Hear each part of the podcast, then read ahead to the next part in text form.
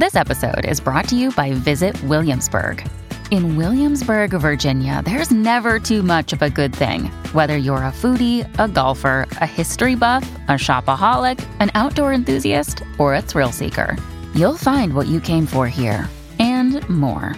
So ask yourself, what is it you want? Discover Williamsburg and plan your trip at visitwilliamsburg.com.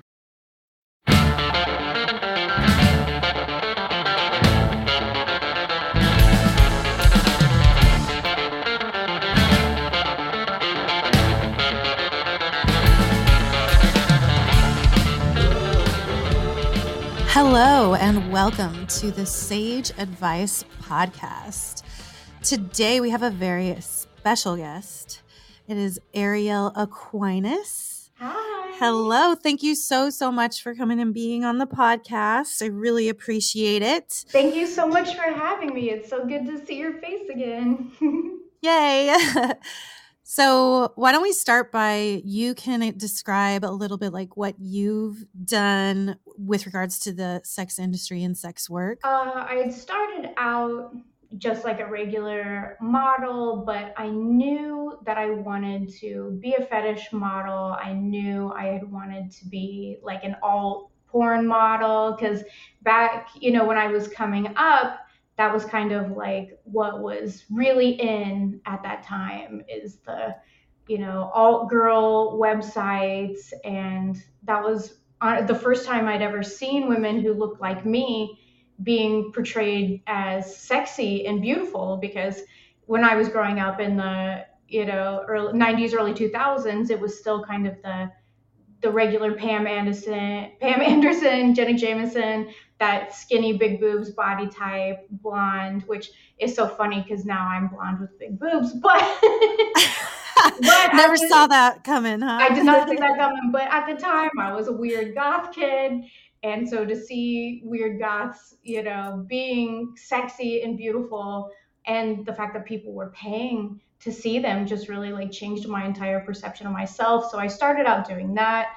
Uh, I think the first website I was on was bellavendetta.com, which was like one of those self-submit websites, and it was all kind of fetish content. And I'm still friends with her to this day, you know, but that site's long gone. Um, and then I'd moved on to doing like little fetish videos and I was a professional dominatrix for many years and then I started working for a spanking website because at the time I had this really huge ass and huge huge asses on white girls were like not even a thing yet.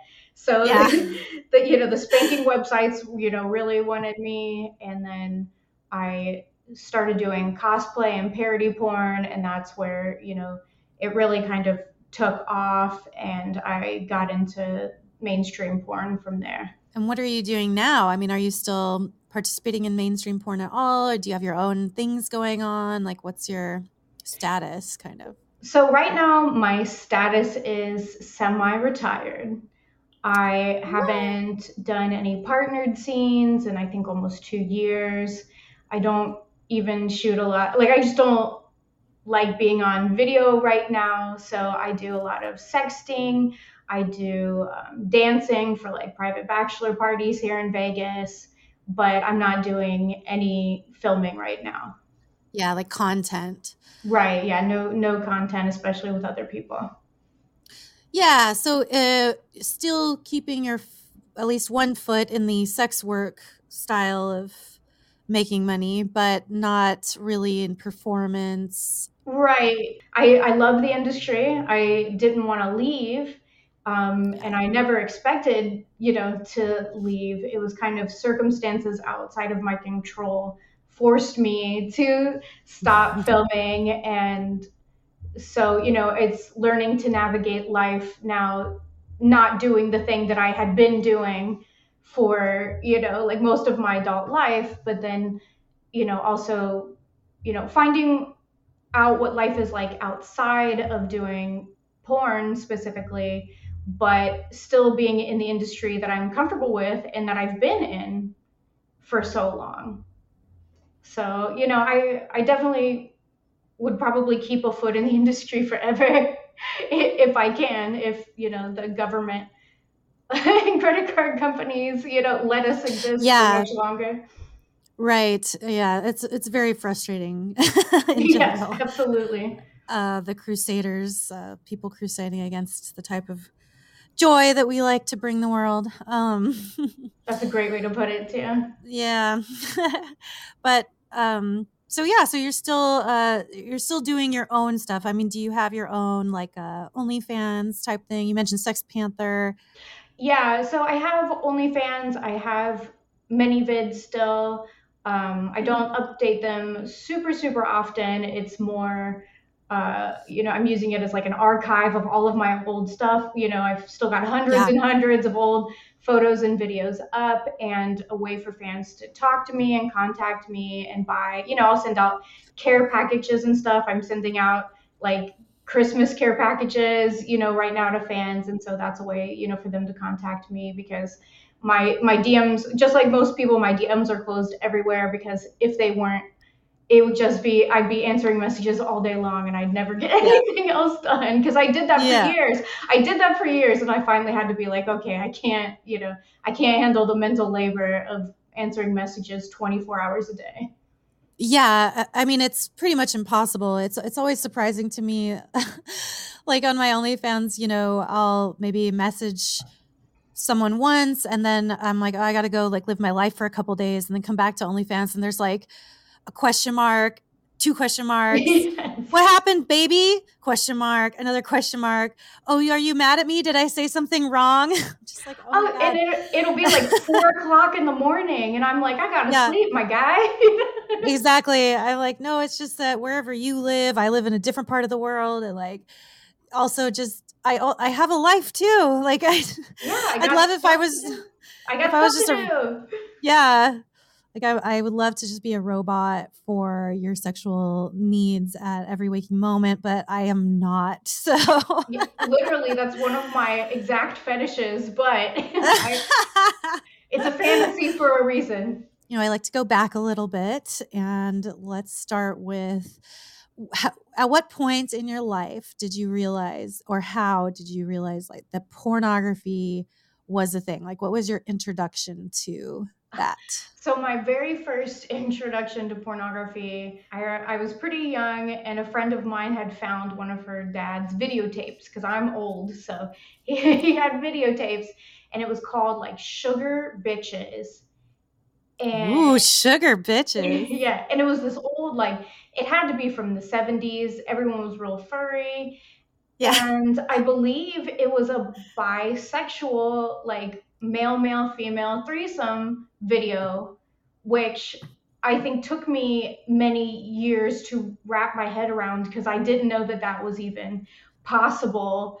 you know, at the at the time, I had no idea, and Yeah. it's so funny because now I've had so many male, male, female bi threesomes. That's like my Yeah. favorite thing in the world, and I always wonder like is it because of sugar bitches that I love it? But it was one of those things. We thought it was going to be like a comedy movie because it had a funny title, and we put it on. And the first thing we see, it's this close up of like super hairy genitals like pounding into each other.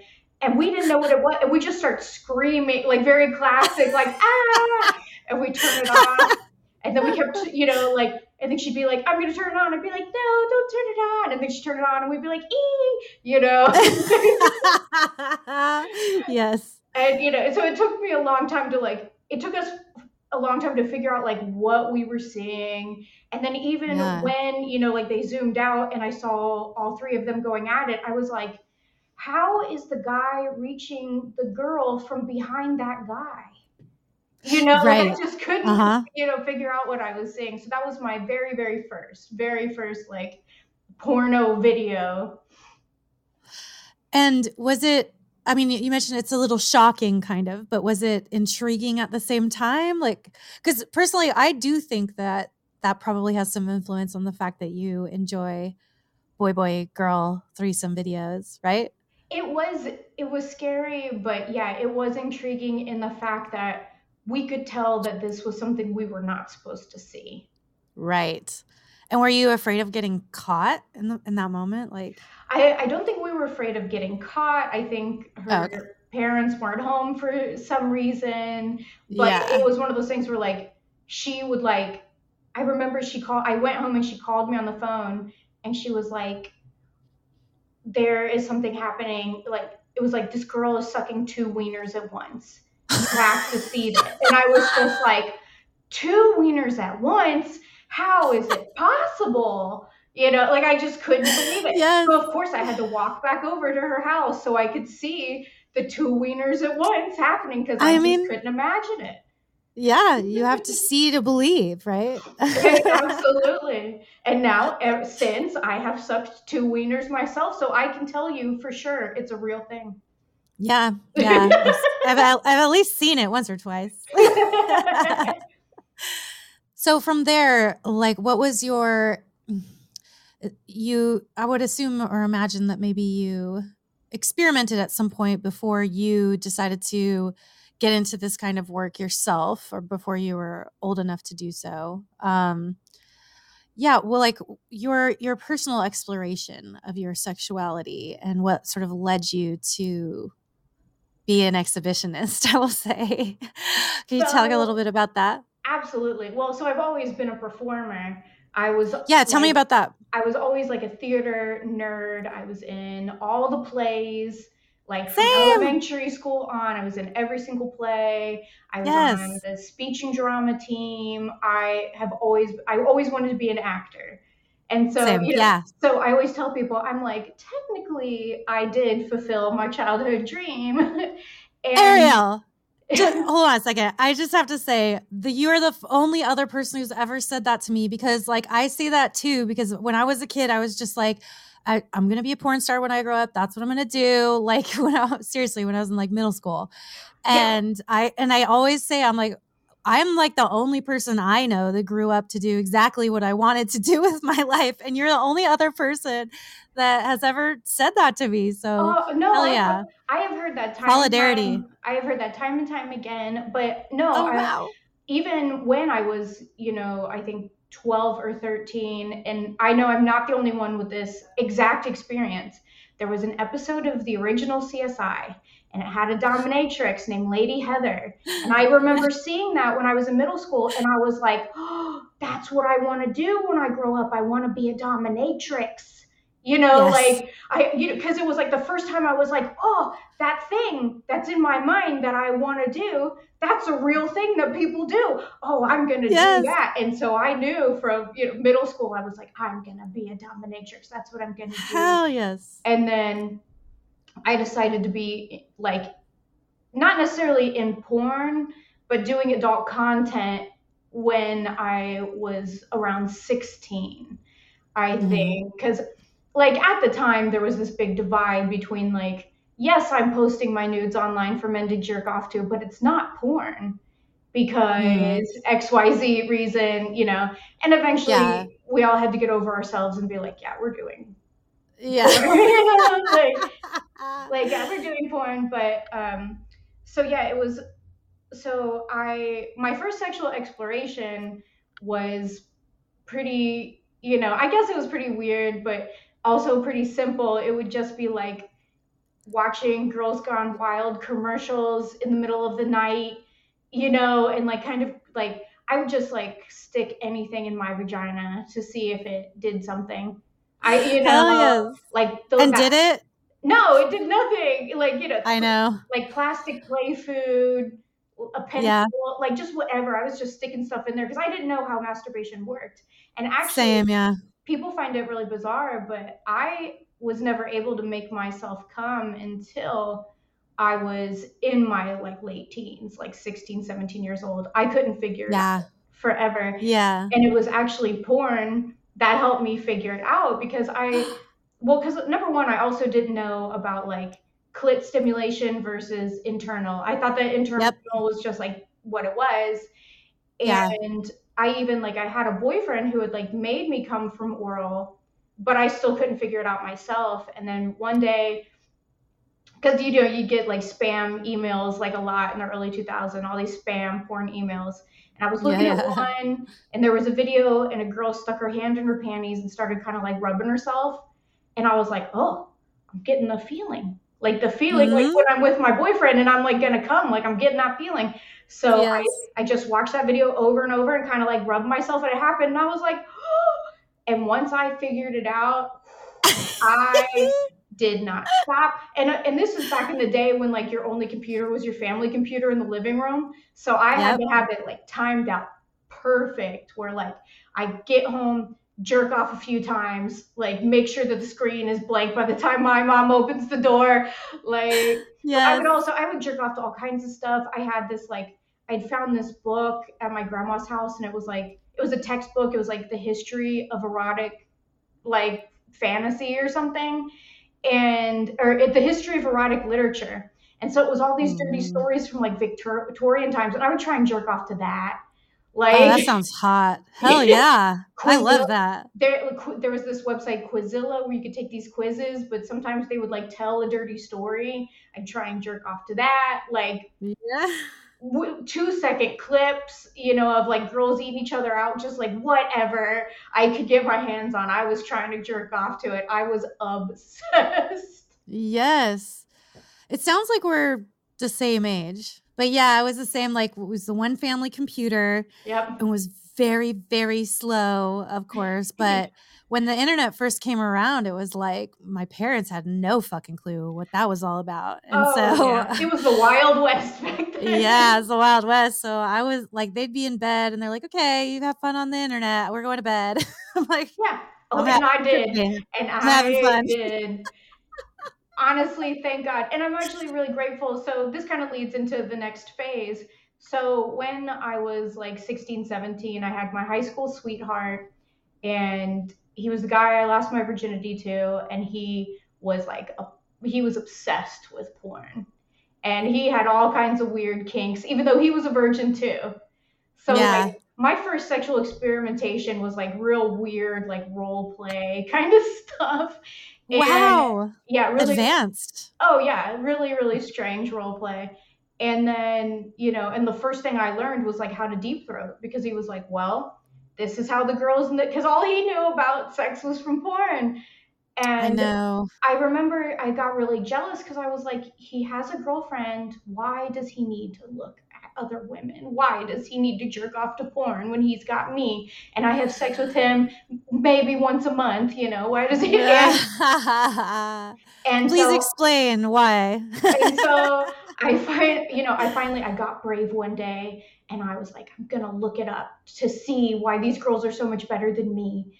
And it was like Suicide Girls or God's Girls or something. And that's mm-hmm. when I was like, these girls are me. Oh yes. my God. And I had always thought I was so ugly. I'd always, you know, I never thought I was like sexy. I never thought people would find me attractive.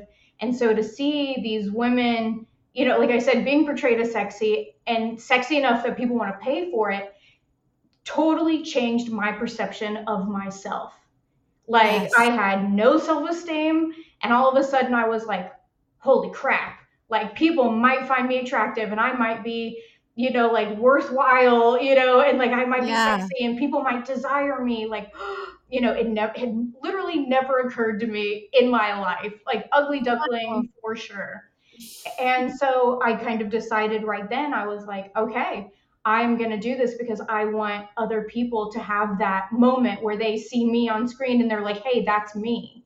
You know, yeah. like, yeah. Uh, so, you know, it was, and it, people were, when I would do inter, uh, interviews for years and years, people would get disappointed because they wanted a salacious, like, why did you get into porn? And they wanted me to be like, just because I love dicks, you know, because I'm so horny. yeah, and not, you know, like I want to give little girls self esteem. yeah, totally, totally. yeah, but I mean, of course, uh, I think that's for for a lot of us. Um, getting into this type of work was just a revelation in a lot of ways because you know i think we all have insecurities all throughout our life but mm-hmm when we get into this type of work and it's like but here are all of these people reaching out to me wanting me and telling me that i'm pretty and all this other stuff and uh, have like sexual value and sort of opening my eyes to that in ways that like i couldn't do on my own like you can't do it just looking in the mirror judging yourself but other people telling you like not even just telling you like, oh, you're so pretty, but just like wanting you and showing that. Absolutely. And I mean, that was really crucial for me. I mean, you know, obviously, like, I don't base my entire validation on people finding me attractive, but of course, as being, I was the funny fat friend my entire life. I remember one of my friends in middle school, uh, he was asked to pick who he would date between me and my friend. And instead of just picking, he made sure to add on that he would rather jump in front of a train than date me. Uh, wow. You know, so it was like people had been really cruel to me, re- you yeah. know, like really made me feel super, super ugly my entire life. So to finally, like, I, I kind of needed that outside source of people being like, no, you're attractive because it was just so hard for me to believe because I had been told the exact opposite my entire existence. Yeah, totally. So now so now you have this you've well, did you I'm just curious now about the boyfriend thing. Like did you get beyond that feeling of getting jealous when that he would jerk off to people who were not you? Yeah, yeah. Or, I once I started jerking off to porn, I really couldn't be mad at him about it. so you know, we we got chill on that. And the funny thing is, like, I am naturally polyamorous. I've always been polyamorous in my relationships, literally since like I had a little boyfriend in kindergarten. He had another girlfriend, and we were cool with it. But yeah. It, but it was like with my first boyfriend, it was like that expectation that I should be jealous. And right. so I was, because it was also kind of a status thing where he had never dated anyone but me. Not because people didn't want to date him, because he was like the king of the goths. He was beautiful. Like everybody wanted him so bad, and he had never been interested in anyone until he met me. Like people wow. thought he was gay, you know. So like I felt really special, and then to find out like actually he was attracted to other people then that was kind of a hit to my ego but right no yeah we we eventually moved past that and had a very strange relationship up until i my freshman year of college when i literally met my husband my high school sweetheart sat in front of me my husband sat behind me and Aww, yeah and so cute. It just so happened like the way the numbers worked out that my husband was my study buddy for the class and I asked him if he wanted to come over and study, you know, come over to my dorm and study, and he didn't leave for 15 years. So Oh my god. we've literally lived together since our like first date. Like it's it should not have worked, but somehow it did. Wow. Yeah, so for most of my life I had only had two boyfriends my entire life. So people also find that shocking that I'm a porn star who ha- only had two boyfriends to me, it's not that shocking because I have a similar scenario. So, yeah, I think it's weird. Like pe- people think, like, oh, you've probably had so many and all these types of experiences and blah blah blah. It's just like we're all still just individual human beings with their own stories to tell. Like, well, and I love too. Like people would ask me, like, how did you get so good at blowjobs? You must have blown a lot of guys, and I'm like, no, I blew one guy a million times, and that's yeah. how I got good at it. Yeah, Exactly. Yeah. And I, I had that happen one time too, where uh, I had a brief period of being not attached to somebody, and I think I hooked up with a couple male porn stars, and one of them was like, "God, how can you suck dick so good when you only do girl girl porn?" I was like, "What?" I'm, I'm keeping my hidden secret talent. You're like, it's too good; it would ruin the world. Exactly, exactly. Can't can't unleash this on the whole world. It's not fun. so yeah, but you raised an interesting point about polyamory and that that is your that's part of your sexual identity. It sounds like. Um, wh- when did you realize that that was a thing and it had a title and um, was a part so, of this world or an option? it, it was definitely later in life, like much later than I had been practicing it, because it's one of those things where I have so many experiences that I just never had language for. And exactly. So, like in high school, I pretty much exclusively dated women in high school. That's why I only had the one boyfriend because I only dated women. Oh, okay. Well, this opens up a different yeah. chapter. Oh, so, so you identify as queer somehow or bi? Yeah, I'm I'm queer, definitely pansexual, probably. Uh, okay, great. The most accurate, but I would date women and they would have boyfriends, and I was like, well, yeah, obviously I have a boyfriend. You know, like and Yes. I and I never interacted with these men. You know, like Mhm. I, I maybe met them, you know, a couple times, but like we weren't in a relationship together. It was Yeah. just we were just dating the same chick, and that was the extent of that relationship. And it just seemed normal to me. Like, of course, a bi chick is gonna have a boyfriend and a girlfriend. Like, you know, duh, that's obvious. You know, it just never seemed weird. And then it was, you know, after I got out of high school, then that's when I learned that polyamory was a thing. And I was like, oh, that's the word for the thing that I've been doing my entire life. Okay. Yeah. Well, I guess you've been with that same partner for a really long time, but there's got to be other sort of difficulties around polyamory. Um, have you had some stumbling blocks uh, along the way? Or, uh, you know, Yeah, what, I what advice would you offer for people who are realizing that they probably are poly? So it's definitely easier now, as all things are, with the internet and the spread of information. Um, because at the time when I was kind of realizing it, I didn't have any examples of what polyamory would look like. Yeah. Um, I I knew no one really in my personal life who had had you know a successful polyamorous experience outside of swinging, but Right. my husband and I kind of quickly realized that swinging wasn't the thing we were looking for. Uh, yeah. Because we're both just not super into casual sex, as ironic as that is for someone who has sex with people on camera Right. that I'm not in a relationship with. But yeah. in my in my private life, I do typically like to, you know, be in a relationship with somebody and fuck one person consistently because that Yeah. way they know what I like. You know, they know I don't have to teach Oh, yeah. somebody new every time. Uh, Right. I, I like the consistency. Um, Mhm. so that did take a while of trial and error to figure out, a lot of jealousy to work through because we're all trained to be jealous, even if we aren't naturally jealous. We're trained like we're supposed to be that way.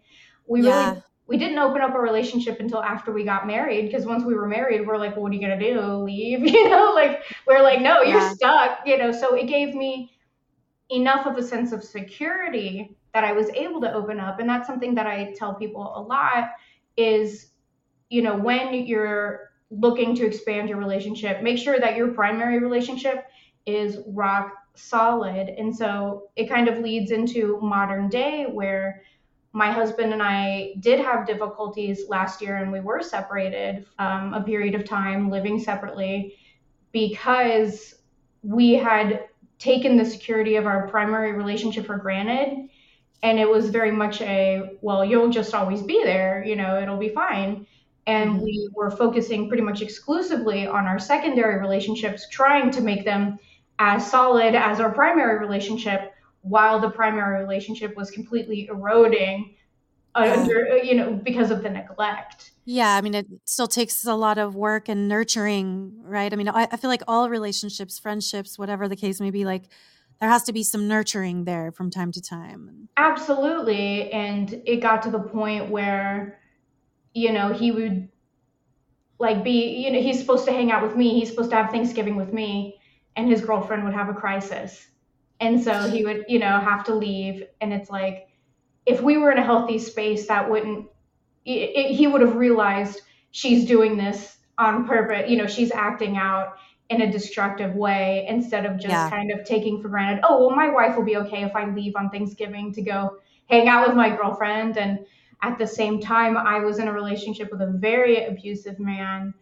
who wouldn't let me go home and Yeah. you know would in fact hold me captive at his house but Yep. i you know i'm a good actor i was able to lie and i am not known for lying so my husband just kind of took me at my word Yeah. you know and and what i said was happening and he you know was dealing with his girlfriend's problems and really didn't have time to deal you know with what i had going on and you know so it was a really really unhealthy and destructive period of time that would have been solved if we would have been closer in our primary relationship instead of basically li- being roommates who had two separate relationships Yeah. So you were able to come back together with him, though. Uh, Absolutely, absolutely. Um, and it took it did take him leaving me and living alone and being with this other woman to realize, oh, actually, Arielle's not so bad. I, I really wasn't so bad. But, you know, I understand like the fallout of me escaping my abusive relationship was traumatic for everyone, not just me. Yeah. It was yeah. a lot to deal with. And at the time, she seemed like, you know, the less stressful option. But then he quickly realized that was not true. She she was pretty stressful as well. Yeah. So we were able to get back together. And it's been so beautiful and healthy since because we put in the effort and i was i was literally just telling yeah. him this this morning. I was like thank you for showing me that you love me every single day. Like he really goes out of his way. It's like we're dating still. And that's the yeah. way it always should have been. It you know yeah we have date nights now. We had stopped doing date nights unless it was with other people and yeah, giving each other gifts that aren't just something, you know, we bought for the house, you know, like right. Uh, and really taking care of each other and spoiling each other and then making sure that the other person knows like I appreciate this so much and not taking it for granted like, well, of course you're going to take care of me when I'm sick. Of course you're going to do this. Like, thank you so much. You know, it really goes a long way. Yeah, it it sounds to me like you literally just mentioned just about every single love language. It sounds like you're working the love languages. I mean, and you kind you... you kind of have to in a way. Yeah. Like just Oh no, be- you have to. just because, you know, my love language is one thing does not mean that you know i'm going to reject everything else totally i i want to all and i want to give it all because he deserves to have every single bit of that love and be mm-hmm. saturated mm-hmm. in it you know Yes. And then when you give it out because you know your partner deserves it, it's just it like it returns to you, you know, tenfold and it feels Absolutely. so amazing. And I feel like my little soapbox here, but I feel like everyone, the five love languages is such a powerful tool. It's such an incredible book. Um, there's an unfortunate religious tone to it, time to yeah. time that pops in, uh, and but you know, I feel that the tool itself is so powerful and strong that it's very easy to let go of the little religious stuff that he throws in there sometimes and just focus on you know the meaning of those languages and how you can use them as a tool to connect with your partner and to have a stronger relationship i think it's just so so powerful. Yeah just hearing how you talked about it and it's like it just came out. Like you weren't even talking about the love languages but just the way that you're talking about like you know um appreciating your relationship with your partner it was all those things and i just oh i find it so like meaningful and beautiful and a way to like really connect. It's also just so ironic that you're talking about like the religious undertones of things and because i am an ordained reverend and i am what do they call it in XXSGN, you know, like a Christian, but with the triple X. Like, even ah. though, even though, you know, I do differentiate that Christianity was the religion that I was raised in. That's my social religion. It's not necessarily my personal spirituality. I'm much more Unitarian, but that's what I went to school for. I went to school for philosophy and religious studies, and I'm a religious porn star, which people think is bizarre. But one of the main tenets that I tell people is you know, you can take these things that are religious and just break them down to their core values and use those core lessons because that's what's important. The dogma that's stacked on top of it, that's less important. But you look at the universal truths, the thing that's the things that span every religion and you know focus on what every religion from the beginning of time has thought was important just focus on that and that's really what's in, important and you can use whatever dogma you want if that's a way that helps you you know facilitate these lessons but i also don't think that there's anything wrong with picking and choosing you know oh. taking a little something from judaism and taking a little something from hinduism you know whatever yeah. feels right to your soul and helps you process these messages that's what's mm-hmm. important far more important than being militant in any religion, you know, any religious practice. Yeah. That's, that's when it becomes dangerous. It doesn't matter what religion you are. That's when it becomes annoying. Even if you're an atheist, if you're a militant yes. atheist, it's so annoying. Yes. So you know, yeah, everything in moderation and just use what's useful. Everything else, let it go. A hundred percent. Like I, I agree with you so much. But uh, I was just a little surprised. Like I knew that you kind of went by the Reverend, but I wasn't I guess I thought it was kind of like a tongue in cheek thing. So everybody does. everybody does. Everyone's like, if they think it's ironic, but then I like point out like I'm covered in like all religious tattoos, and I'm like, I don't take irony that seriously that I would like myself out like just for like the laughs. like no, I I am religious, but I'm not like strictly Christian. You're not dogmatic. I'm not religious, dogmatic. but not dogmatic. My my tattoos are all Catholic. I've never been a Catholic. They just have the good art. like Protestants don't have any good art stuff. so, but now I'm just curious because I also am like deeply interested in um, philosophy and religion. When you say that, well, the way you described it, it sounds like well, you said Unitarian. Yes. Um. So you feel as like a non-denominational, right, but like Christian God, like Bible God, yeah, or so the church that I was raised in primarily. I had been to like a few over my life, but the one that I mainly went to was a non-denominational Christian church, mm-hmm. and so they didn't put like too much of a spin on things. They were just like, this is what it says, and it was it's known as a like come as you are church. So you know, I could wear, you know, my baggy black goth outfits and it wasn't weird, you know, and there were people yeah. at church with, you know, blue mohawks and the pastor wore jeans and flip flops and it was very chill. And so I think because I had such a laid back religious upbringing, that's part of why I don't have necessarily the same religious trauma that most people do in regards yeah. to the church. I do have religious trauma, but that's that's just from my family. So right. so yeah. that's not from the church. I had a good church experience, so it wasn't something that like I felt the need to like necessarily reject when I became an adult, but from being in school and learning different perspectives, because um, my focus was comparative religion, comparative philosophy, comparative mythology, and yeah. you know, it broke it down in a way that I could see it as oh, all of these religions are telling the exact same stories. It's mm-hmm. the exact same myth, they're just telling it a yep. different way. And so if it's the same, then I really have no standing, and no one has the standing to be like, oh, they're all the same, but this one's the most right. you know, like it just didn't make any sense to me. So I think yeah. that as far as the ancient religions go, they all have their validity. I can't speak much yeah. for the like new age cults, but ancient religions, I feel that they all have some sort of validity. And so I take, you know, bits, you know, I whatever wisdom they have for me, right. that, you know, like relates to me and feels good to me, then, you know, I can take those teachings. But I don't mm-hmm. want to just like slap my label on like, but this one's the right one. Because yeah. I, because I'm a philosophy major and I know that I don't know.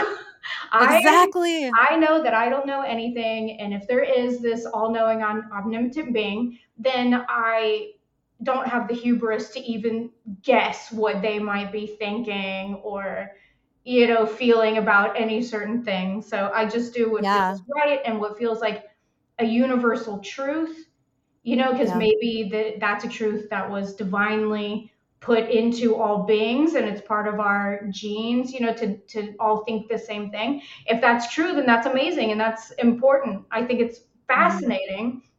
Yeah. That's why i studied it.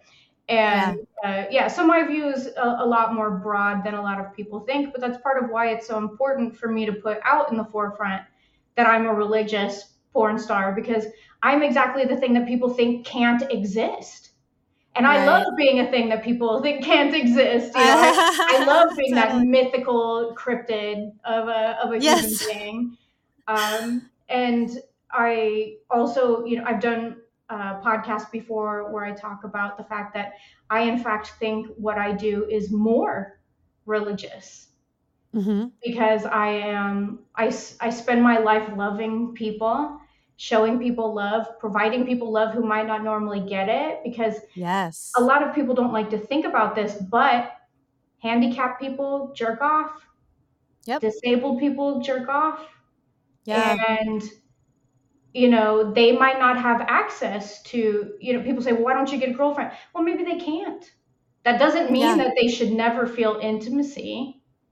It doesn't mean that they don't have sexuality Yep. And so that was something that I had actually I learned about I, my, my, mom had told me stories about things, which I know she didn't think that I would contextualize them this way, but she would tell me about like nurses in other countries who would like jerk off patients who were, you know, who couldn't do it themselves, but it was a part of their like service because they knew that they needed to ejaculate, you know, to be yeah. healthy, to have healthy prostates and stuff. Yep. Or um, she knew this prostitute that would come in a store that she worked at and she would cater they had a, a home for the disabled and she would cater to the home because you know most people i guess yes. wouldn't you know wouldn't do it or wouldn't think so but she knew they need those people need those things and i remember yes, being a kid and being like that is so noble that is so nice yeah. that it, you know that is wonderful that you are providing this thing that other people wouldn't even think of so or they'd think of it and immediately dismiss it because along with uh, you know in this country our puritanical view of all things sexual. Mm-hmm. you know we we also infantilize disabled people. We, we, look at them and it's like oh well you're basically a child. So but Absolutely. then they have a they often have a fully adult developed mind and body and have you know needs and deserve to have those needs met like anyone else. Yeah there's a there's a disabled sex advocate on twitter uh he goes by andrew gurza um, and he actually even designed a sex toy that can be used by people who uh, are lacking an ability to even like use their hands a certain way or move their body in a certain way. So definitely um, look up Andrew Gurza on Twitter for more information about that sort of thing. And then um, another thing that really opened my eyes to this, I saw this movie probably 20 years ago is called The Sessions with Helen Hunt. Ooh. And um, the male actor, gosh, he's famous too. I can't think of his name. I'm an asshole, but um, it's a beautiful story about someone who is a sexual surrogate, which is something that is obviously illegal in this country, but it's right. thankfully still work that's being done. Um, and that is, you know, so the, it's the story of this guy who's basically he's bed bound. Like he can't move any of his body. I think he can move his head maybe a little bit, and that's completely it. And so he just gets left lying in a room by himself all freaking day. And so he he hires Helen Hunt, and she's the woman. She comes in, and it's not about. It's just it's different from just hiring a sex worker to come and fuck you. Right. It's done in a totally different way with a totally different mindset. It's not just done one time. It's like they get to know each other. Um, it's like exploring together what is possible for the disabled person. And it's just such a beautiful story. Like it had me in tears. And I was like, this is important work that people need. Like they need their humanity validated in this way. And just because it's sexual does not mean that it's not important. Absolutely. Um, Absolutely. Yeah. And I I do feel like that's important, like you said, to have that experience of just seeing what it could be like. I think that that's important for a lot of people. Even like going back to what I was talking about with polyamory, I had mm-hmm. no idea what that would even look like. And yeah. it really took just kind of like a random experience where this girl came and stayed at my house and then she just like fit like she had always been there. And she didn't yeah. stay, she didn't stay for very long, but it was just a moment of like, oh, this is how that could work. It just functioned really smoothly, really well. You know, like I was like, oh, the yeah. kindergarten taking turns, you know, has finally paid off. And, you know, it, it, yes. you sometimes you just do need those e- e- examples. And like I've, I have clients who are severely autistic, they've never had a relationship and so even just having me to practice talking to a girl yes is super crucial, super important for them. And I'm a very blunt person, so being able to tell them directly, okay, don't don't do that, you know, or don't yeah. say stuff like that or like it doesn't work that way. They need that because yeah. typically neurotypical people will not tell you things straight up. No and I it's know. so confusing. And so you know to be able to be like you know yes no yes no. It, it's really right. helpful for people. So is that something you i, I want to shift a little bit towards your uh, dominatrix career. Is that uh, something you encounter a, a lot? Um, maybe neurodivergent people, and you work with them in the dominatrix setting? Not too much, but I also don't Okay. dom much anymore. I, so I was a Okay. dominatrix for years and years, and then I had a very weird midlife crisis thing, and I decided to eh, switch my personality entirely. And Okay. then I became this like submissive bimbo, which was Ah, like oh, mhm. the exact opposite of like the big butch dominatrix that I was. So then I had to learn to be submissive, and now I'm just more of a switch. I just kind of do whatever, but I don't session much too much any too much anymore because BDSM is illegal in Las Vegas. What? Yeah, it is considered domestic violence, even if it's Well, consensual. Even if I say, you know, like punch me, daddy, which I have said before, uh, they they consider it domestic violence. You can get arrested. So there are no like real kink oh clubs God. here. There are barely any kink events. There aren't like a lot of dungeon spaces here. It is Yeah. really, Well, I hope strange. I hope the authorities uh, are aware that it's happening anyway. It's definitely happening my anyway. dick. it's definitely happening anyway. I'm like, fuck you. You you tell me what to do in the fucking bedroom. I know. So it's so weird. It's so aggravating. There was a great uh, fetish convention here that I used to teach classes at with Danorama from kink.com, who used to run Kink University.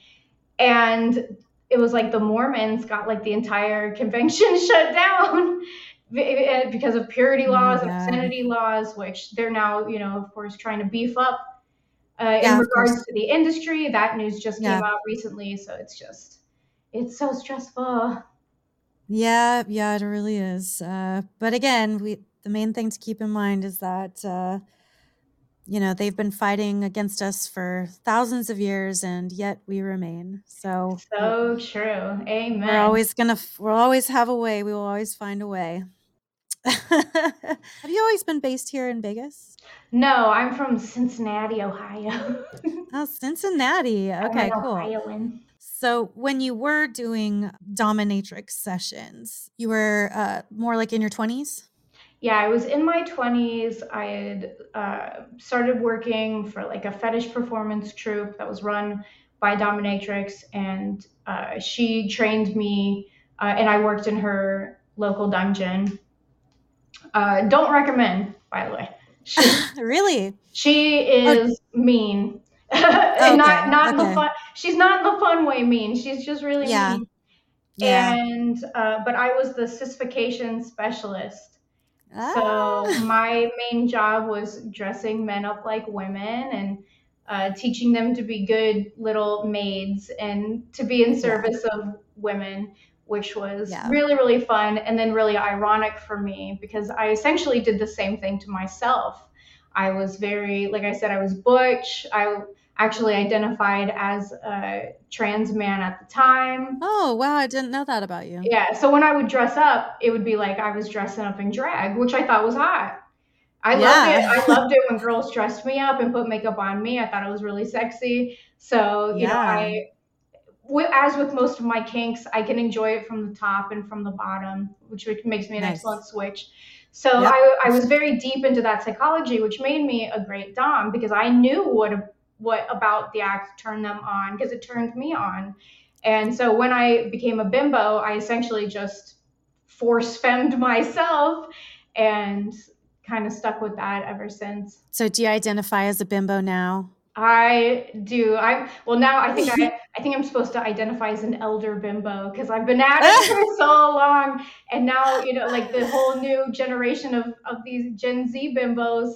They, it's so different than you know bimbofication was back in my day. I even Yeah. I tell people because I had a an acrylic nail fetish, and I used to have to Mm. go on like really seedy forums to see pictures of girls with long nails, and now everybody's got it's long every acrylic everybody's got long acrylic nails. It's like the most boring, basic thing you can think of. Yeah. Back, back in my day, that was like super rare. Nobody did. People used to make fun of me. They called me the dragon lady because I had these long nails. Like it oh, was Oh, wow. so not a thing. And bimbofication, nobody knew what bimbofication was.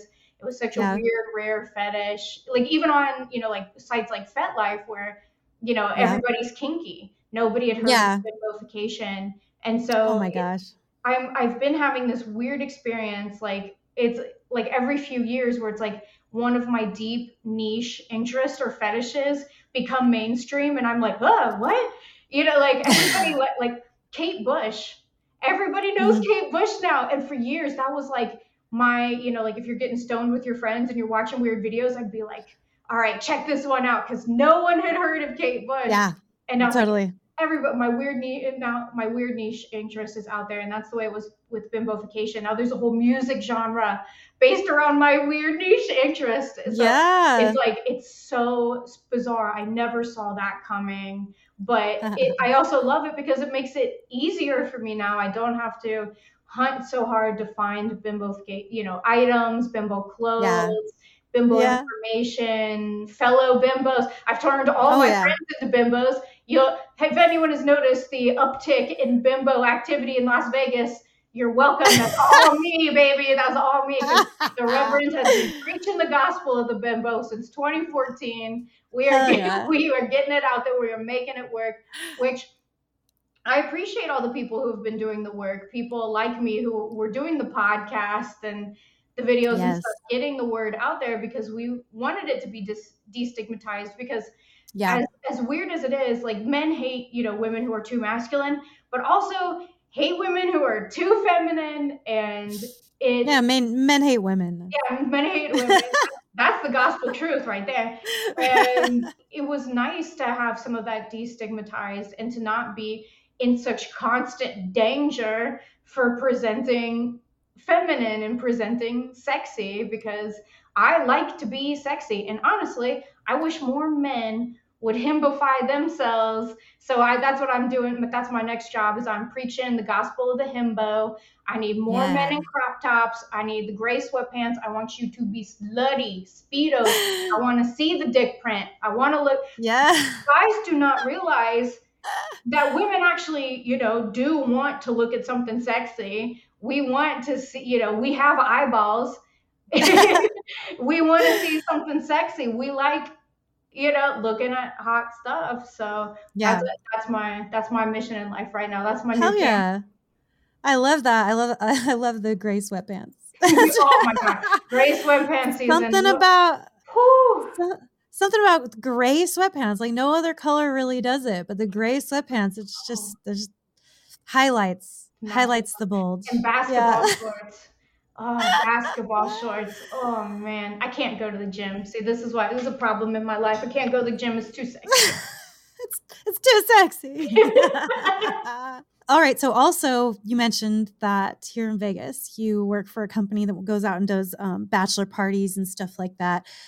So it sounds like your career has always been a little bit of a mix of uh, performance based, on camera type stuff, and also in person type stuff. So is uh, working for this um, doing the bachelor parties and stuff like that is that a big shift for you? Does it feel natural? Like how is it different from what you're used to? How is it the same? I definitely think it's natural. For me you know going back to what we talked about in the beginning it's like an actor doing film but also doing stage. And yes. I had done live fetish performance for many many years. I had done burlesque for many years and yeah. um, so being able to perform for a crowd really wasn't outside of my wheelhouse. So I, I really do enjoy getting to perform for an audience and getting to entertain. But my style, you know, is, and it's always been this way, my style is much less. I'm very serious. You know, I've got serious eyebrows drawn on, serious dominatrix eyebrows. You know, I like to have fun. I like to make people laugh. I like to tell jokes. So even when I'm doing burlesque and even when I'm doing shows and even when I'm dancing, I try to add humor in there. Like, you know, the vaudeville performers of old, I try to add, you know, some fun in there. Um, but I'm also, I'm like a clown.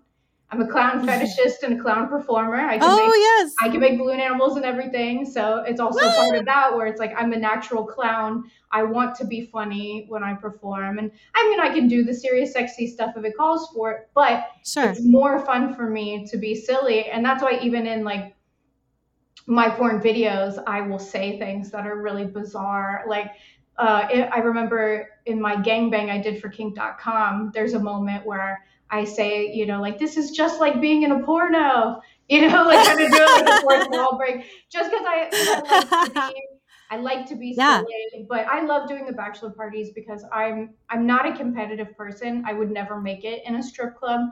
They would eat me alive. So I love being able to be like, okay, we're working together as a team to take everyone's yeah. money together, you know, and yes, it's, it's, a lot more fun. It's a lot more chill. I get to just hang out with people because sometimes they just want to hang out with hot chicks. I love yeah. that. You know, sometimes we get to play games. I did I did an event recently where I got to oil wrestle, which is something that I did like way early in my career. I did a lot of wrestling. Mm-hmm. I was on a bikini wrestling team and it you know it was uh it was so much fun and i just like having fun. I always want to be having fun. I mean what else what else are we doing here? Like I, think, I think it's actually a prince quote uh, he says i do nothing professionally i only do things for fun. And that that stuck with me where i was like yeah because i will tell people like i do not do porn i never did porn for the money because it does not pay that well. so yeah, I started with stripping and I remember people would always be like, Oh, you strip because it's it's easy money. It's easy money, it's easy money. And me and my friends would always be like, It's not easy money, it's it's fast money. Mm-hmm. But it's not easy. Like hu- going out there, walking around, hustling, like trying to find different ways to get these people to part with their money. like, Absolutely.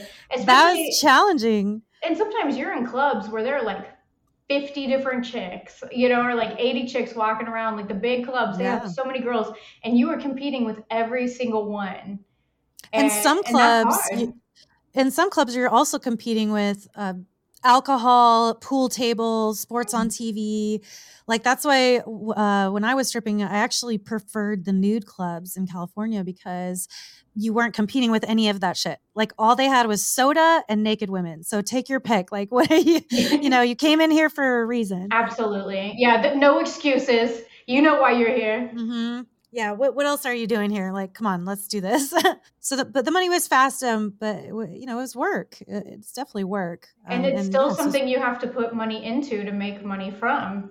Oh, absolutely. And I mean, that's just, gosh, that's most of this industry, it feels like. Um, Especially right now. now. It, I was just going to say, yeah, right now, like we're dealing with a whole thing with testing, and it looks like testing has all already been a whole thing. So I can't remember how long ago it was, but it used to be that you took a test. Gosh, I remember my first test ever was $75. I can't imagine. But, and it lasted a month. And it, and it lasted a month until gosh, I don't know, maybe eight, ten years ago, maybe. Mm-hmm. Maybe it was a little more. But then it was like, okay, now it's only two weeks. Okay. So it's a hundred, it was $110. Then it went up again. So then it was $155 uh, and it lasts only 14 days. And then it's like, well, now there's COVID and you have to add that too. And then that, okay, so now it's like almost $200. And now we don't have to do the COVID anymore, but they are wanting to add swabs and those are like an extra $60 for each, each one and right. yeah and they don't and know if they're do still they do still like require the covid and so it can be mm-hmm.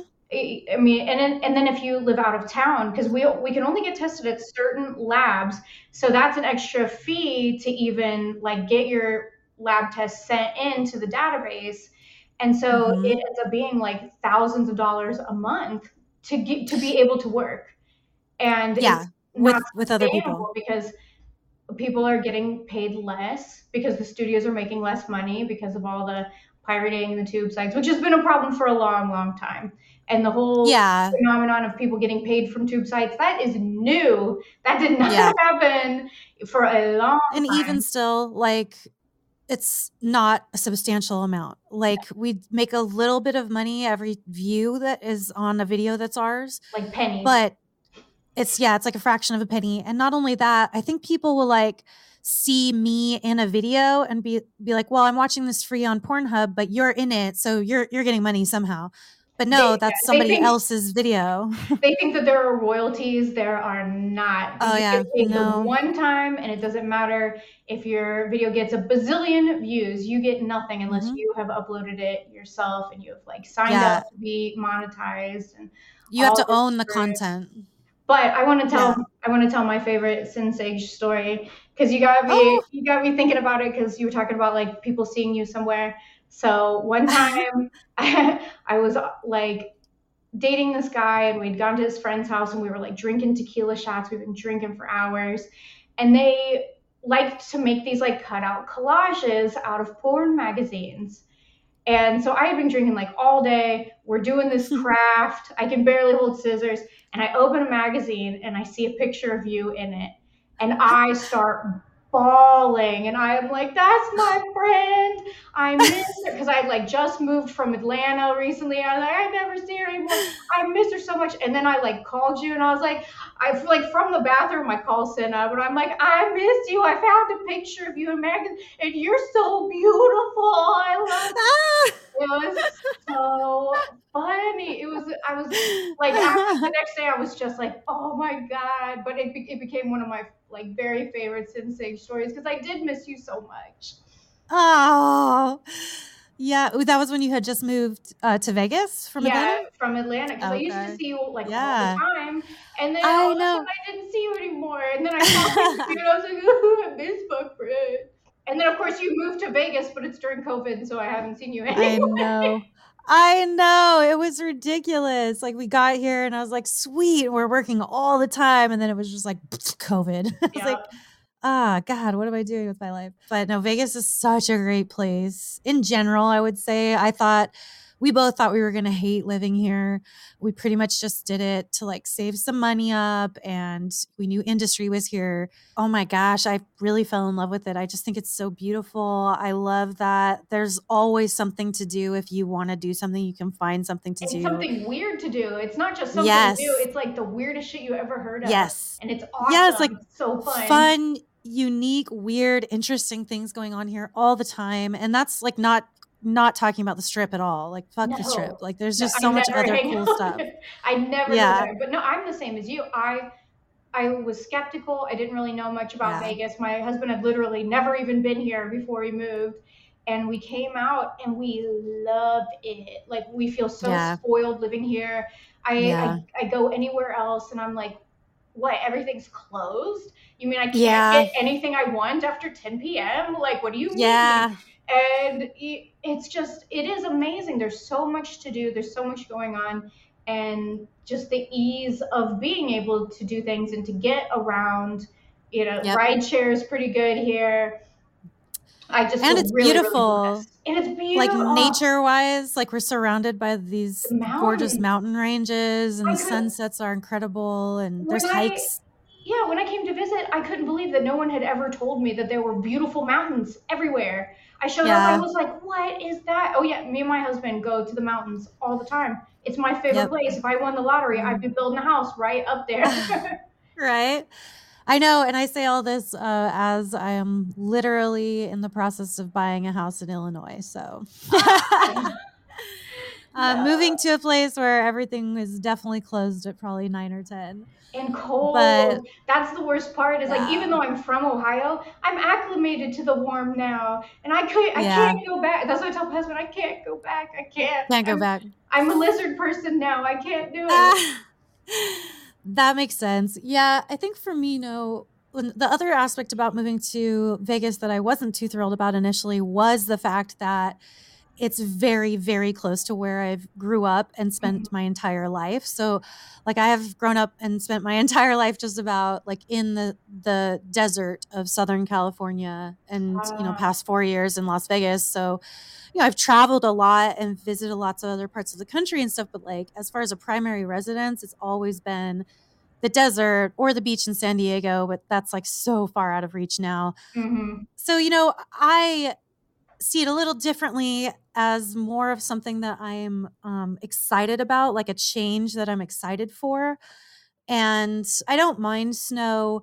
But that being said, like the you know, it's like the summers that I'm really excited to be uh, in the place where I'm moving. There's like a big river and there's so many parks and lakes and things like that. So, and I know that those are areas that, although we have traveled there in our van, like we haven't done a ton of exploration and i know that there are so many beautiful like state parks and Absolutely. lakes and gorgeous places to camp and explore and i'm just kind of like looking forward to all that stuff I'm definitely the exact opposite of you. I think it's because I grew up in the Midwest. I'm like, ew, the Midwest, you know. But yeah and totally. you grew up in the desert, so you're like, ew, the desert.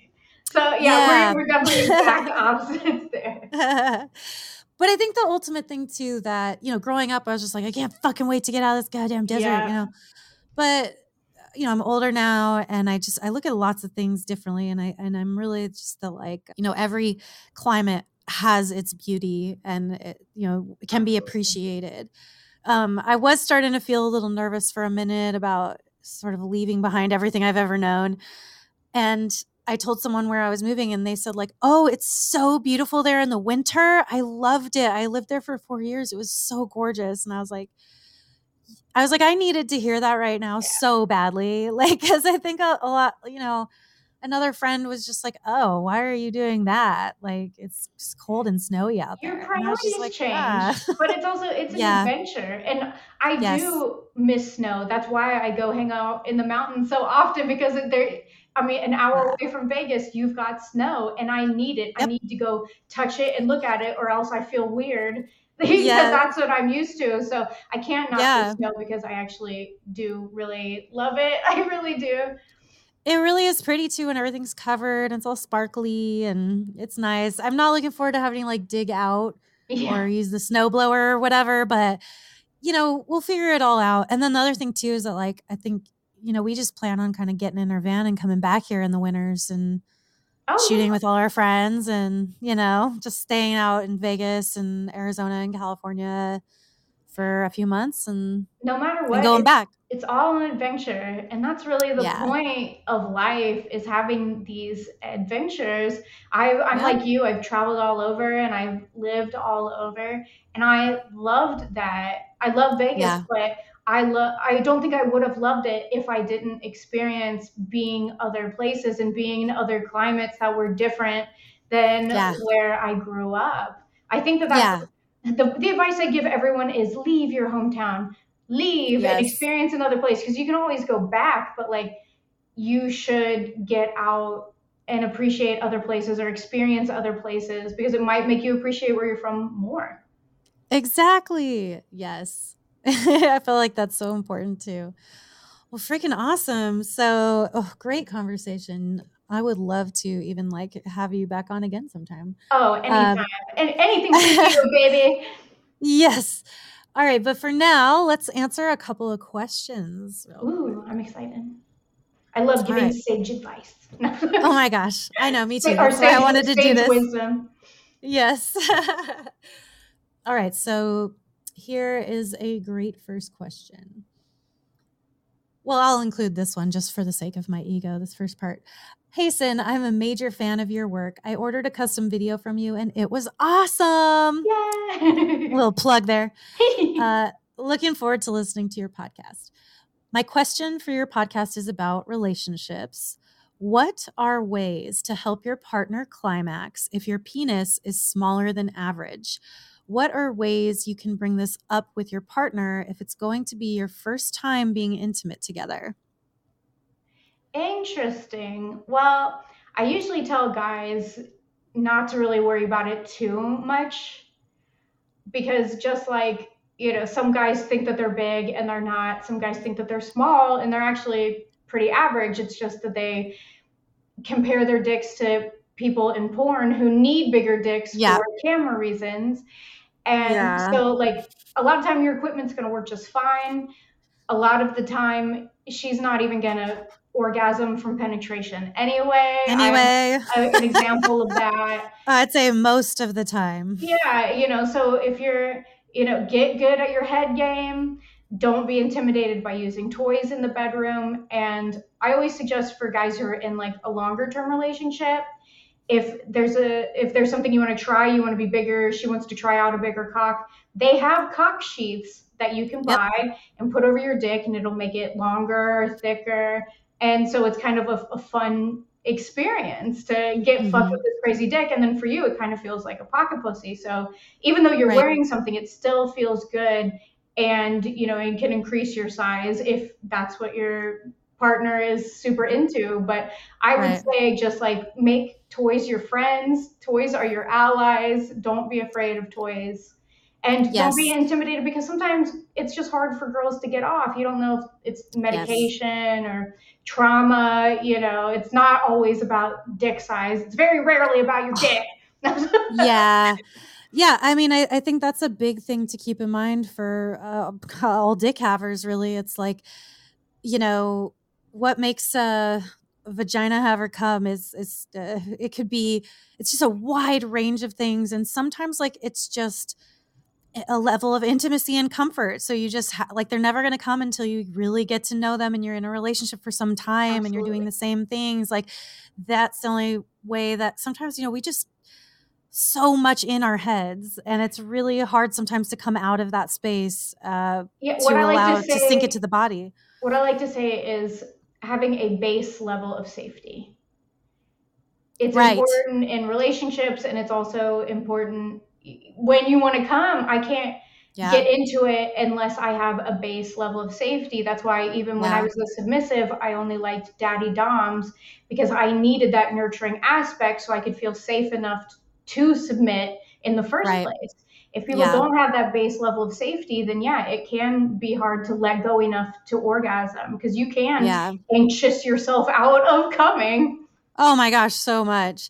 But yeah, I'd say, you know, definitely like I would say before you even introduce your penis into the scenario, see if you can't start things off by you know, of course all the foreplay, making out, touching, and then go down on the woman and try different techniques. Um, I think a good place to start on the clit, which you know, hopefully you can use the internet and hopefully you know where it is at this point. Um, but I like to kind of like make out with it. I feel like that's a really good place to start. Yeah. And then and then you can kind of like read her body, feel like uh, what she needs, uh, and then um, one start with maybe like one finger make sure it's wet make sure the pussy's like really lubed. Um, slide it in gently. I would say you know you might have seen some tips that are that tell you to like make a come hither movement um, and pull up. But that is something that works for some people, and for other people, like, oh my gosh, like all that's going to do for me is make me have to pee real bad, and yeah. it's like that. It's kind of uncomfortable. Yeah. So kind of, so I would say like don't do that right away. Just like slide in slowly, see if she wants another finger. Wash um, your hands. Then, yeah, please wash your hands and trim your nails. Like for fuck's sake, like cut your fingernails and your goddamn toenails, men. Like don't Jeez. just take care of your feet for fuck's sake. But um sidetrack.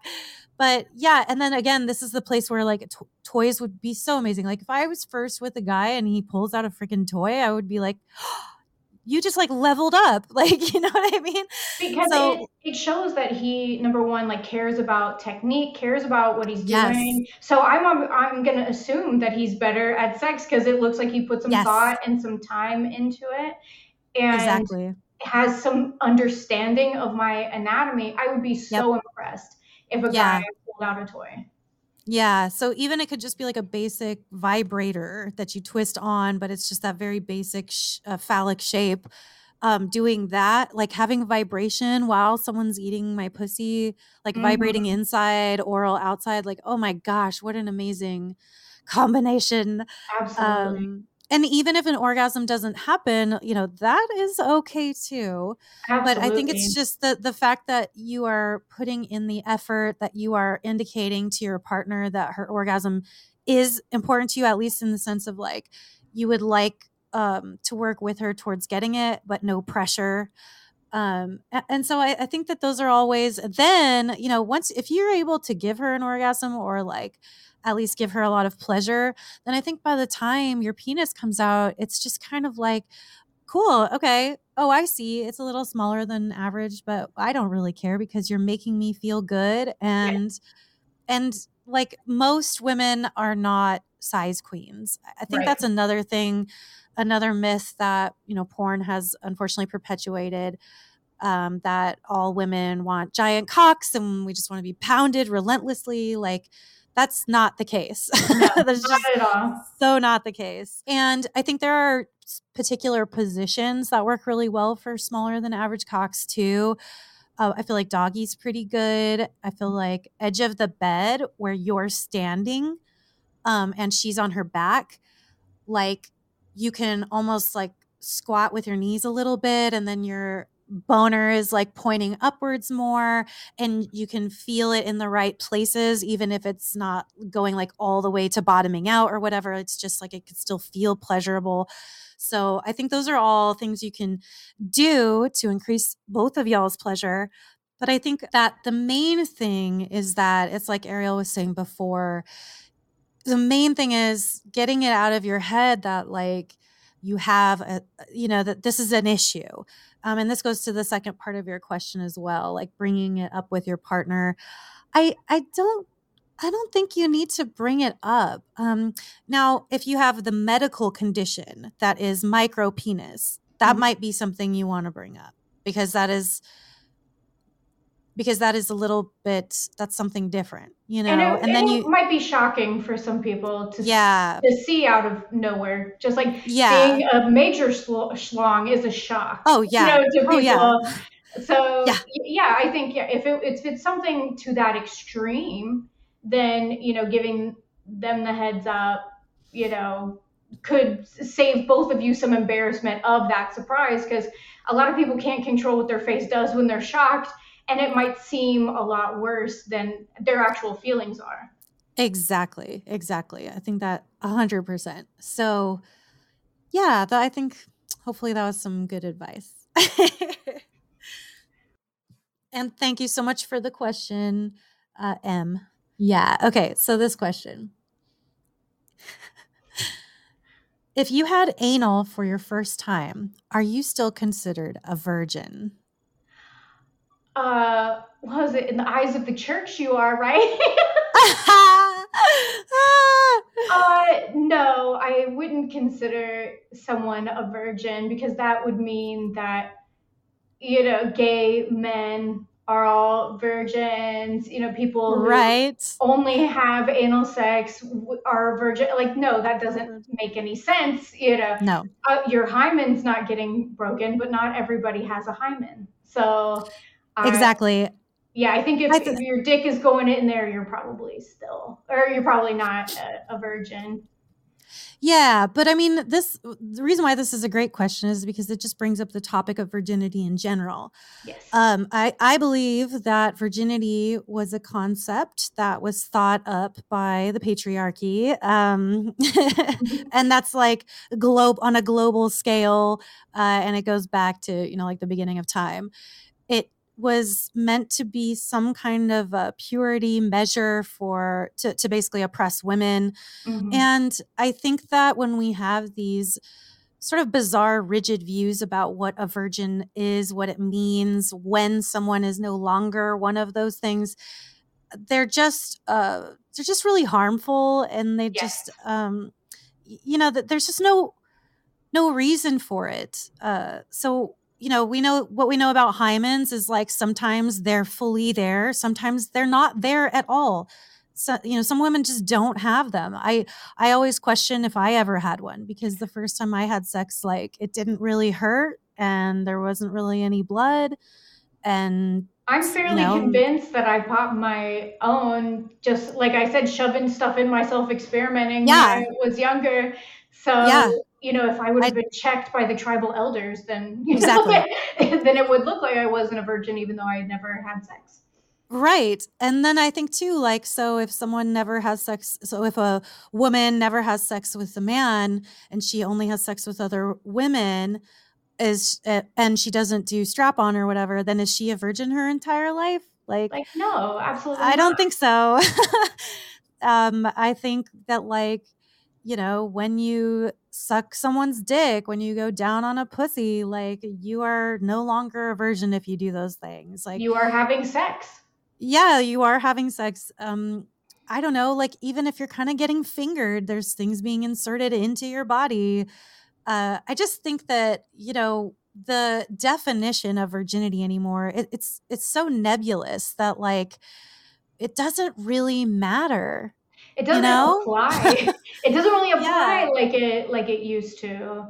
I, I yeah. definitely agree. It's antiquated and it's just yes. full of shame. It's full of exactly. so much unnecessary shame. There it's is, a tool for shame. It's a uh, tool I, to shame was, people with. When I lost my virginity, I was very ashamed and I was very upset. And but that shame was not mine. You know, that was yeah. shame that was put onto me. And my life yep. would have been better if I didn't have that shame. Yeah.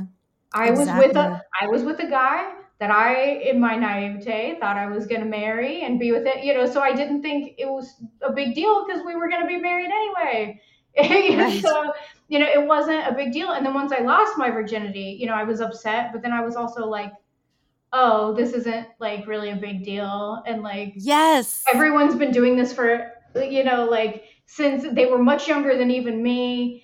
And, oh no one's even a virgin anymore anyway and like why am i ashamed because no yeah. one no one i know is a virgin anyway i mean it's just not it's it's just not a metric for anything it's just not important um, and it goes into the same thing of like people asking like what's your body count How, uh, yeah. you know what i mean and it's just like again what fucking difference does it make i mean i would just be like a, a lot i mean i don't yeah. know i don't really keep track like i don't count the people that I've had sexual encounters with. Like there's not a fucking marker somewhere. I don't and have so, a notebook. yeah. And so I do, but I have always found it fascinating that there are certain uh, especially when we talk about religion and how it can be very oppressive when it comes to mm-hmm. sexuality and very shameful and guilt inducing. And so this question about like, well, am I still a virgin if I only do it in the butt? whenever that started to become a thing i mean it was a long time ago now but it's right. like oh well we can we can still be virgins if we just put it in the butt instead of the pussy and i'm like what on which how what how does you make that make sense like and it always blew my mind because i always considered anal to be a more advanced yes. sexual act so i'm like yes. starting with like that like that's the one that like you know porn stars get paid extra for and you you know oh, for your first anal you get paid the most so uh-huh. it's like uh-huh. the fact that people are starting out doing that like this top act blew my yeah. mind because it, it, took me you know practice to figure That's out what I was how to say. do it Yes, it takes like you have to have some sexual experience and then some practice, and you have to know like how to practice, like because you don't just shove a dick up there. Like there's so much you have to know. hurt somebody. You can tear your insides. You can have fissures. There's so many like there's so many pitfalls to anal sex. Yes. and just imagining that these like 15 year old virginal Christian kids are like trying to stick it in the butt because they are human beings and right. they can't deny that, but they're trying to find some fucking loophole, the butthole loophole. Yeah, like, the loophole. No, you guys, no, it's no. like it's just, it doesn't work that way. So, to answer your question, Jay, if you have had anal sex for your first time, you are no longer a virgin. You are not a virgin. Whatever that means, even, you know, I think that ultimately the point is that the concept of virginity is antiquated, outdated, and not that important. So if you did it in the butt and you had a good time, like please keep it up and just make sure you're being safe please like Google it. Make sure you're doing everything safely, using lots of lube, using protection. Yeah, don't just watch porn. Actual, like, look up actual yes. information. Yes, because it's fucking there. like, it is yeah. there. Go get it. and you can always email me, of course, if you have any questions. I can steer you in the right directions too, and probably Arielle as well. Absolutely. So please tell everyone where they can um, find your stuff, follow you, get in touch. So my all of my social media is Rev Arielle, R E V A R I E L L E. I have some backups that are Arielle Aquinas, but for the most part, everything is Rev Arielle. If you see something that's not, it's probably a catfish because that's been my name since before I was Arielle Aquinas. I didn't get the last name until I started mainstream porn, and they thought the Reverend part was too intimidating. Um, and so I, I, tacked on Aquinas, who Thomas Aquinas is my favorite philosopher saint. So it all, you know, comes back to the same nice. uh, philosophy and religious studies thing. Obviously, I'm on the Hub. I'm everywhere. You can type in Arielle Aquinas to Google. I'm on WikiFeet. Uh, and then if you would like to book me for dances, bachelor parties, hangouts, that kind of stuff in Vegas, uh, it's uh, lovebunnies.vip. Uh, and no hanky panky. It's really just, it's really just yeah. dancing and entertaining, atmosphere modeling, yeah. stuff like yeah. that. So please don't get the the the wrong idea. I'm not uh, saying anything you're, untoward you're not full on service. the podcast you're just not. Yeah, you just don't. I am not admitting to any crimes. No, um, but I mean, full support for everyone who of course, does it. I just don't want to uh, ruin anybody's like hopes. Uh, about that. yeah, and then I do do like public appearances at the convention sometimes. I'll probably be running around the AVN here coming up. And if you see me out in public, as long as I'm at a public event, come say hi. But if I'm at the grocery store, just like message me later and be like, by the way, hey, you know, no, because you you never you never know. I might be out with my family or you know whatever. So, but if I'm at a public event, which I do fairly often, come say hi. I love it. Yes. Absolutely. Oh my gosh. So, well, thank you so much. You've been just like a wonderful guest. I'm oh, so thank you pleased. for having me. I know we've been trying to do this for so long. I'm so glad it finally happened. And yes, I would me too. love to come back anytime. Great. Yeah, there's so much more to talk about. Uh, I could get into it with you on philosophy. I'd love to someday. Hell yeah. All right. Well, thank you everyone for listening to another episode of the Sage Advice Podcast. Do not forget that if you have your own questions, comments, about porn, sex, relationships, uh, just the business of porn, any questions you have at all, I would love to answer them. Please send a, an email to sinnsagepodcast at gmail.com. Uh, that's sin with two N's, sinnsagepodcast at gmail.com. Look forward to answering your questions on future episodes. And thank you so much for spending some time with me today. And I hope the rest of your day is absolutely beautiful. Bye. Bye.